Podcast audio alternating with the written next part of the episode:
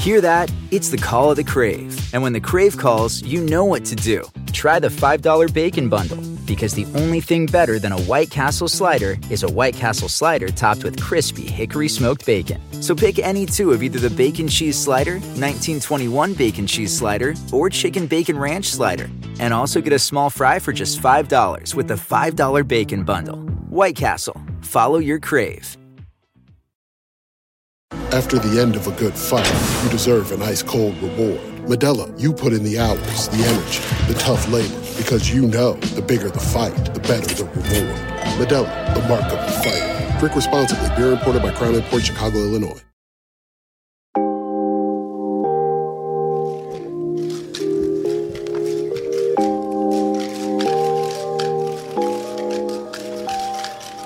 I am not signing the piece of legislation that came down to me today.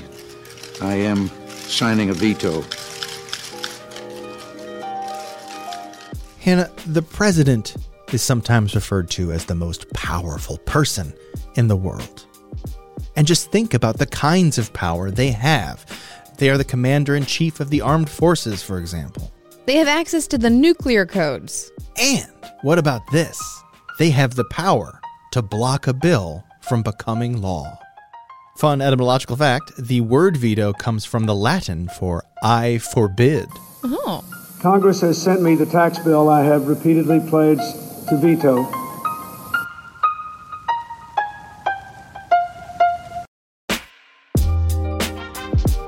This is Civics 101. I'm Hannah McCarthy. And I'm Nick Capodice, and today we are talking vetoes. We're going to take a closer look at the history of vetoes, the process, and the different ways the president uses that veto pen to make a political point. But first, let's talk about why the president has veto power in the first place. So, vetoes are an important element of um, the constitutional design of checks and balances. That is Dr. Gisela Sin. She's associate professor in political science at the University of Illinois. And that constitutional design of checks and balances, that is the way the Constitution gives each branch of the government, legislative, executive, and judicial, the ability to check the other branches. In other words, to prevent them from collecting too much individual power.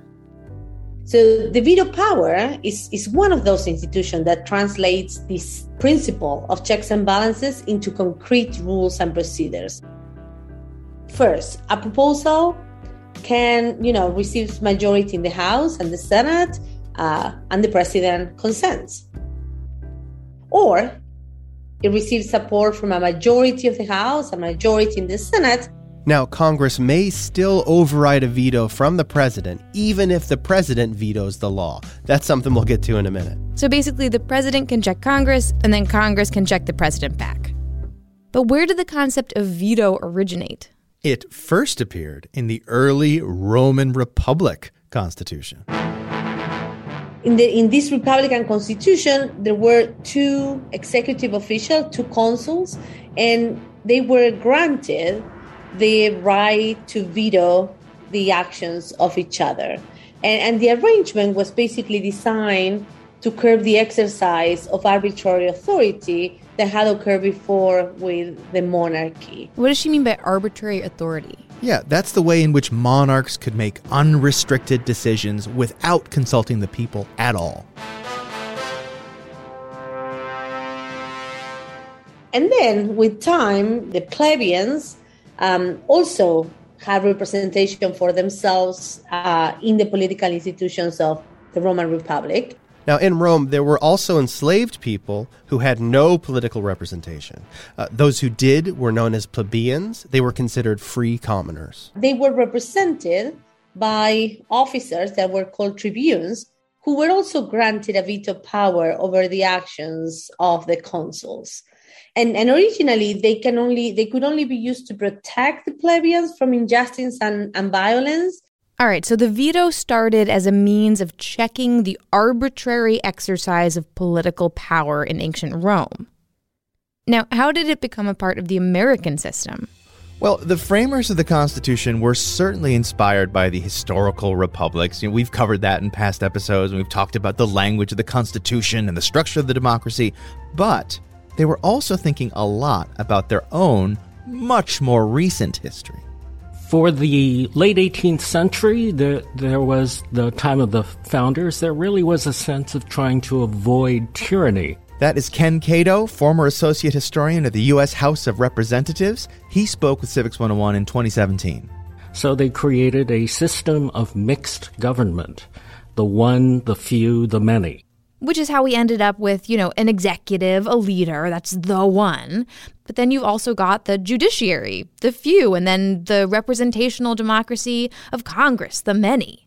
So if the founders were afraid of tyranny, of the kind of authority granted to the king, why did we still end up with a veto?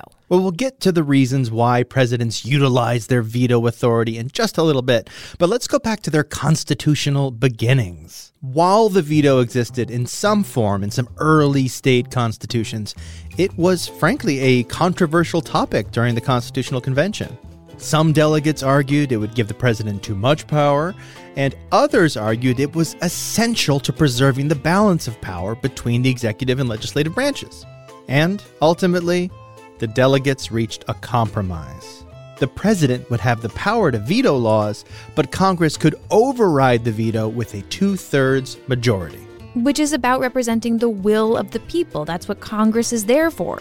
So if two thirds of them strongly support something, even if the president vetoes it, Congress can still say, no, this is what the people want, and it's going to happen. Yeah, it's all about political context and timing, and the veto isn't always as powerful as you might think. So sometimes the ability to veto legislation gives the president a lot of influence, um, but other times it gives him little or no influence at all. So, as we know, to enact legislation, a simple majority in the House and the Senate is needed, and veto override requires two thirds majority. So if the president does not like a bill, but knows that more than two thirds of House members and senators are willing to vote for it, then the president's ability to veto legislation is not very useful because, you know, two thirds will override it. So it gives him no power at all. How often does this happen, the veto override? Not very often, because uh, as you and I both know, Hannah, one party doesn't always control both the House and the Senate. And even when they do, there still has to be a lot of bipartisan political consensus on a bill or strong party majority in these chambers to get to that two thirds vote count. For example, there was only one veto override during Donald Trump's administration, one during the Obama administration, and four during the George W. Bush administration. And of course, the president generally knows when the override is likely to happen based on the consensus around the original passage of the bill. Why would the president bother issuing a veto knowing that it will be overridden? Kind of seems like a pointless exercise. Yeah, on the surface, it may seem pointless, but there are political points to be made, scored, by vetoing a bill. The president is sending a strong message to Congress and the American people that they disapprove of the legislation. And the veto might also put pressure on individual members of Congress, maybe those in the president's own party, to reconsider their position on the bill. And finally, Hannah, a veto gives the president an opportunity to offer alternatives on a bill. We'll get into veto overrides in more depth later on. And can we talk about those vetoes that actually stick? So the president veto has power when the coalitions that want to do something in Congress commands a majority in both houses, but it is not large enough to get the two thirds vote. A coalition, by the way, is a group of lawmakers who come together to support a piece of legislation. So that's kind of the sweet spot for the president's veto pen when they just get to say no to a bill and that's that. Yeah, exactly. But don't forget, while the president does have this power to keep bills from becoming law, the veto can't be used to keep members of Congress from debating the bill in the first place. A veto cannot interrupt the normal process of legislation. Now, veto can be used to some extent to score political points. Like, members of Congress can say to their constituents, hey, this is the law we wanted, but it was the president that kept it from happening. They can even brag about passing a bill, even if it was a bill they knew was going to be dead in the water. I could even see a legislator using the threat of a veto or the veto itself to their own political advantage, right? Yeah, if the president has already signaled they're going to veto a bill, it won't stop legislators from debating it on the floor, talking about it with the press, and letting their constituents know that they were trying to serve the people's needs. But the president was getting in the way. It's like members of Congress are saying, Look how hard we tried to represent you, and look how your president is stopping us. And another thing that determines the power of the veto this is an old joke. Hannah, ask me, what's the most important element in comedy? Nick, what's the most Timing. My dad loved that joke. If the president faces a veto decision at the end of a congressional term, there is not enough time for negotiations. That is, at the beginning or at the middle of the term, the president can use his veto to negotiate a bill he likes more, a bill closer to what he wants. For instance, if the president vetoes a bill at the beginning of the term, then Congress has time to go back to the drawing board and come up with legislation that the president might accept. And these are some back and forth negotiations over a bill. You know, the president vetoes, and then Congress passes something new to try to get a compromise in the middle. But at the end of the term, there is not enough time for this bargaining, with the additional pressure also that at the end of the term, there's always, you know, uh, legislators have to go campaign, and also there's the additional pressure that the next Congress might be different, that the president might also be different, that the priorities might have changed. So at the end of the term, the vetoes are not really a powerful negotiation tool.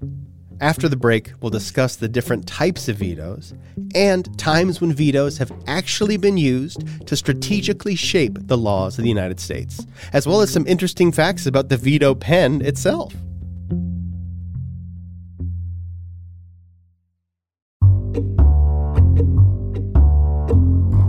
Before the break, over the course of every one of these episodes, Nick and I discover a lot of information that ends up on the cutting room floor. Luckily, we have a place to sweep all those cuttings into to tell you about. It is called Extra Credit. It is our newsletter. We also put in updates about the show, things that are going on in the world. It's basically a little glimpse into what we talk about behind the scenes, and it's a way to keep in touch with you. It is a super not annoying thing to look forward to in your inbox, and I warmly recommend that you subscribe. You can do that at civics101podcast.org.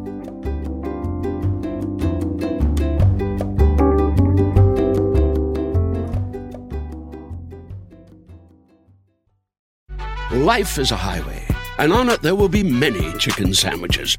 But there's only one McCrispy. So go ahead and hit the turn signal if you know about this juicy gem of a detour.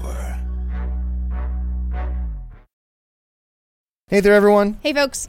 The whole Civics 101 team is here in DC for a week. That's why you hear cars and stuff whizzing by. Uh, we are in the district to talk to the people that we talk about on a daily basis. And a lot of those people work in the executive branch. That is the largest employer in the world. And a lot of those people work in the civil service, where, after the assassination of James Garfield, it's a long story, they take an exam to make sure that they are the right person for their job. But if you run a business and you're not the federal government, the best way to search for a candidate isn't to search at all, but to match instead with Indeed. 93% of employers agree Indeed delivers the highest quality matches compared to other job sites. 23 hires are made on Indeed every minute, and their matching engine is constantly learning from your preferences, so the more you use it, the better it gets. And listeners of this show will get a $75 sponsored job credit to get your jobs more visibility at Indeed.com slash civics.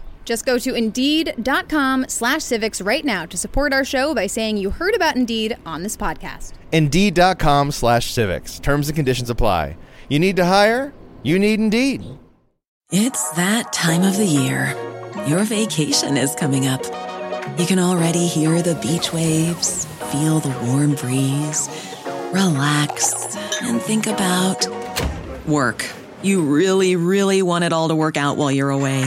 Monday.com gives you and the team that peace of mind. When all work is on one platform and everyone's in sync, things just flow wherever you are. Tap the banner to go to Monday.com.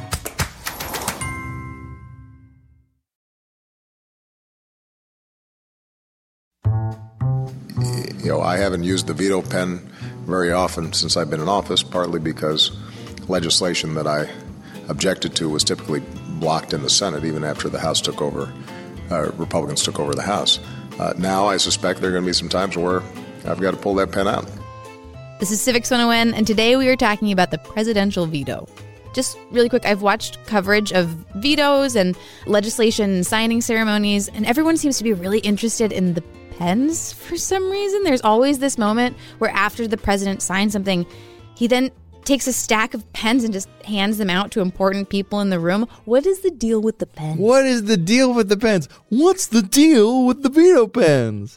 Hannah, absolutely, that is for sure. There's a big deal with the pens. Since the veto power is such a powerful check on the government, the pen itself symbolizes its importance. Pen Vibe, a go to site for pen and pencil enthusiasts, reports the CEO of Cross Pens presented President Gerald Ford with a desk set of 12 karat gold pens and pencils in the 1970s, and Ford became a fan of that brand of pen. And after that, most presidents have stuck with that brand from Cross Townsend. The pens, by the way, are produced at a plant in Rhode Island that's been around for more than 170 years now. The Cross Townsend collection that former President George W. Bush amassed is on exhibit at the Presidential Library. President Bush also utilized official White House Sharpies to sign stuff. Yeah, I've heard that President Donald Trump also liked to use the Sharpie. Uh, what about the tradition where we see the president using a whole bunch of pens to sign something and then giving the pens away? Is that something that happens with vetoes? Well, here's Ken Kato again. He worked as an historian at the House of Representatives. Presidents and members of Congress love to claim credit. Lyndon Johnson was, was the master of that. He could sign something with as many as two dozen pens to sign just one thing. Just one thing, one signature. Sometimes different pens for different letters of their name. And then they just hand each of those pens over to one of the people in the room who'd been a supporter of whatever they were signing, and it would become a souvenir. And you can go on Capitol Hill and go into an office, and you'll see a pen framed with a facsimile of the bill that had been signed into law. Vetoes don't usually make uh, that, but they, they certainly can. And of course, there's the rhetorical one I will use this pen to veto any legislation you send me. But there are a number of steps that Bill has to take before it reaches the president's desk, whether the president plans to sign it or veto it, whether that pen's going to come out of the drawer at all. For example, the president is not always making the decision to veto on their own. They get advice from elsewhere in the executive branch. Uh, the Office of Management and Budget in the modern time would review the bill and decide which departments and agencies should have the option of making a recommendation to sign the bill into law or not. The Office of Management and Budget is extremely complicated, but in simplest terms, the OMB evaluates a bill and reports on budget implications, policy points, and other issues the bill might raise, ripple effects, if you will, if it were to become law. And then the OMB sends it out to the departments that need to weigh in before making a recommendation as to whether the president should sign it. So a president could decide to veto because they don't like a bill. It goes against their goals as president or their ideology. But they could also decide to veto a bill because the OMB says it's not a good idea. Does the president have to explain to the public why they are vetoing a bill? The Constitution requires a written uh, justification for not approving the bill. The president's veto statement is a document that formally explains why the president vetoed a bill. And sometimes that statement is written by the OMB or the agency that recommended the veto for policy or budget reasons. And these statements vary in their length and complexity. And sometimes the president makes kind of a spectacle of the veto process, right? Like I'm thinking of the times we see the president presenting their rationale for their veto or potential veto on television. We can't put the security of families at risk by taking away their health insurance or unraveling the new rules on Wall Street or refighting past battles on immigration when we've got to fix a broken system. And if a bill comes to my desk that tries to do any of these things, I will veto it. It will have earned my veto. Now, we don't actually see every veto on TV. The more politically divisive or controversial or high profile bills, those are the vetoes the president often likes to do in front of a crowd. But the lower profile ones, they just get the statement. So, what happens next? Well, then the bill goes back to either the Senate or the House, whichever part of Congress it started in, and then the legislators can try to override the veto. To override a veto, that would be an attempt to pass the law as they originally passed it. If they really feel strongly about a bill, they will debate it, vote on it. The Constitution requires two thirds of each House by the yeas and nays, which means a roll call vote. It has to be recorded. And if both the House and the Senate pass it by two thirds, then it becomes law. Yes, the president can't do anything to stop it. Now, what if members of Congress know that they won't get this two thirds to override the president's veto, but they really want the bill to become law? Does the president get to make suggestions for the bill? Do they get to say, I'll sign it if you do these things? If the bill has already reached the president's desk and been vetoed, Congress basically has to start over. Uh, once they start tinkering, then they're, they're, uh, they have essentially started the legislative process back at square one. So it is essentially a new bill. So, what is the time frame for how long the president has to veto a bill? Is if Congress is in session the president has 10 days to veto legislation.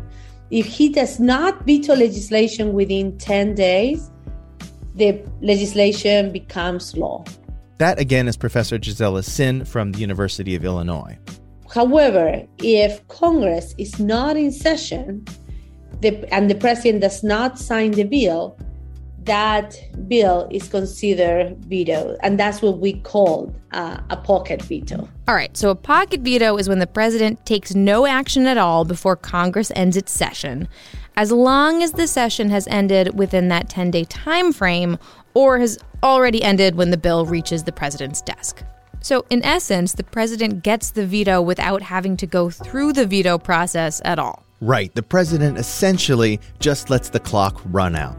And again, if 10 days pass and Congress is still in session, not including Sundays, yes, that bill becomes law.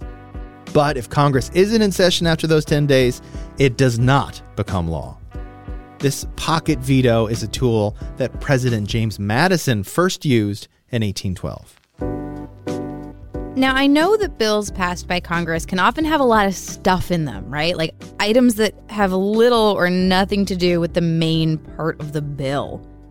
What happens when one of these huge, weighty bills gets to the president and the president maybe likes parts of it, but not all of it? The other was intended to help small farmers, but the way it was written, most of the tax break would have gone to one sugar beet refinery and its major stockholder, Texas multimillionaire Harold Simmons, a Republican donor. For a very short time, from 1996 to 1998, the president did have the power to do something called a line item veto. And that allowed them to veto certain sections of a bill passed by Congress. President Clinton used his line item veto muscle to knock off three provisions in the new balanced budget. Medicaid but there are type of veto in which the executive can get rid of parts of a bill. So maybe an article, maybe a whole section. And, and in the most extreme, sometimes it can just get rid of a word. So imagine if it gets rid of a, you know, you cannot do that. And is get rid of the not and it means you do that. Okay it sounds like the most important thing about the line item veto is that everything that doesn't get changed becomes law? Right. Although congress approved the line item veto it was struck down by the supreme court in 1998 in the case clinton v. City of new york. What was the rationale there? Uh, why did the supreme court say the line item veto was unconstitutional well, the Supreme Court said that line item vetoes violated the presentment clause of the Constitution. That is the clause which says that the president can sign or veto an entire bill, but not amend a bill. All right, so what happens now with these big bills? Since line item vetoes are no longer a thing, do they have to live or die as they are? Yes, and yes. These so called omnibus bills with myriad items have become more and more prevalent. And with them has grown this kind of politicking between the White House and Congress, which seems to just be making these bills bigger and bigger. So lately, we have had the, uh, omni- a lot of omnibus bills where there are a lot of issues inside, and also uh, in many in many bills, what you get is a lot of earmarks and you know uh, pet projects for different legislators, which are needed, in fact, to gather support for a bill. Something that I don't care much about, but it, well, okay, if you give me something there, I'll vote for it. And the president, in fact, um, I mean, many times he says, "I'm going to veto the bill unless you unless you remove X, Y, and Z." But then there's a lot of influence by the president simply because he or she threatens to veto a bill. What I'm hearing is that a president can have an impact on legislation long before it reaches their desk for signature. Yeah. The veto really forces members of Congress to consider the president's preferences when they write and when they vote on the legislation. So many times legislative outcomes are different because the president's veto powers. So the veto power means that negotiations happen with the White House before a bill is even voted on by the legislature. But doesn't that mean the president is affecting the work of Congress, especially when they threaten to veto unless Congress does what the president wants? Yeah, you can think of it that way, but you can also think of it as just sort of a way to get stuff done. Because with this two branch process of passing laws, especially in a politically divided government when the executive and legislative branches are controlled by different parties, vetoes are likely to happen a lot more frequently. And even when the government isn't divided, it can be difficult because within the same party, political agendas aren't always in alignment. So negotiations are kind of a test where the president and the legislature will ultimately have to agree. So the veto gives the president some influence, but it also gives the legislature a place at the White House bargaining table. All right, can we talk a little bit about some of the most historically significant presidential vetoes? Like the vetoes we remember because they changed the course of government, maybe? Andrew Johnson is probably the father of some of the most important ones. Soon after Lincoln's assassination, uh, Johnson uh, vetoed Republican legislation for civil rights for African Americans and the Freedmen's Bureau, which was supposed to provide education and welfare support for freed slaves to become full citizens. Johnson's successful veto of this legislation, in many ways, uh, condemned the United States to another century where African Americans were second class citizens. Now, how did Johnson justify that? Andrew Johnson, who was a Southern Democrat, essentially said that formerly enslaved black Americans shouldn't get the help that white people in poverty never had, and that it would make them too dependent on the government. And I want to add here that Johnson vetoed this Freedmen's Bureau Act not once, but two times. After his first veto, Congress couldn't really rally together to get that two thirds majority to override it, so a few months later, they proposed a more moderate version of the act. Johnson vetoed it again, but this time, Congress got the two thirds majority and overrode the veto. That override notwithstanding, this was a pretty clear message to Southern Democrats that Johnson was going to support them and keep pushing against the Freedmen's Bureau, resulting in its eventual abandonment in 1872. Okay, well, in that case, clearly the lawmakers in President Johnson's own party were aligned with him on that particular veto. But do presidents ever face legislators in their party who wouldn't agree with their veto? That's what the focus of checks and balances has always been on. Representatives, senators, and the president all have, in their own way, different constituents. That can create conflict, even if they all belong to the same party. What does that conflict within the party look like? Yeah, I have an example. In 2006, President George W. Bush ran into this issue. President Bush today defended a decision to entrust some of the operation of six U.S. seaports to a company owned by Dubai, one of the United Arab Emirates. The president reacted to growing criticism from lawmakers, including members of his own party. A company from Dubai won the contract to be in charge of all the ports on the East Coast. For House members, many of them, Republicans, were up in arms about someone from the Middle East taking control of all our ports, even though Dubai was and is a, an ally of the U.S. in the war against terror. I think it sends a terrible signal uh, to friends around the world that uh, it's okay for a company from one country to manage the port, but not a, a country that is plays by the rules and has got a good track record from another part of the world can't can't manage the port.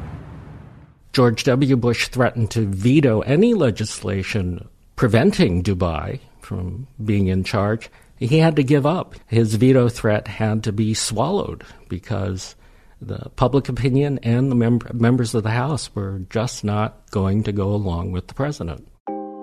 So, sometimes the threat of the veto isn't strong enough to stand up to the might of Congress, but it is still a very powerful tool of the office. It allows the president to have authority over which laws are passed, and it gives the president leverage in negotiations with Congress. It's almost inevitable. There are very few presidents uh, since the early early presidents who haven't vetoed legislation at some time or another. In fact, Franklin Roosevelt was once quoted as saying, uh, "Find me a bill to veto," because he didn't want to be taken for granted uh, by Congress. The last trivia tidbit, Hannah. Can you guess which former U.S. president's veto pen was busier than any other? Yeah, I have a pretty good guess for Who? this. It's FDR. Yeah. it Gotta be, right? How many times do you think he uh, did a veto? I don't know, like, yeah, like 400, 500? 635. Whoa! Well, I mean, when you're president for that long, what are you supposed to fill your time with, right? Veto here, veto there.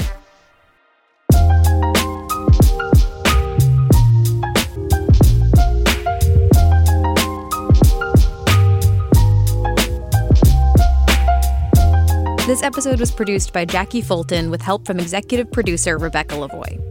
Civics 101 is hosted by me, Hannah McCarthy, and Nick Capodice. Christina Phillips is our senior producer.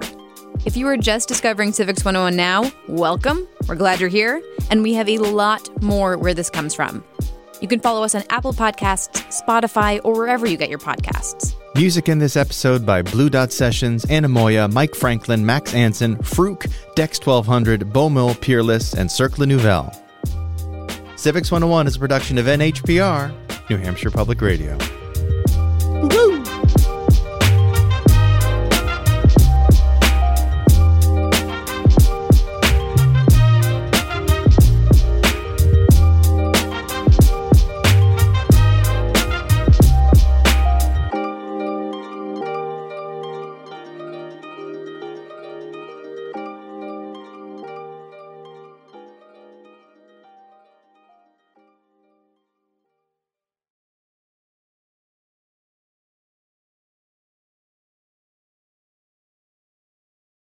Life is a highway, and on it there will be many chicken sandwiches.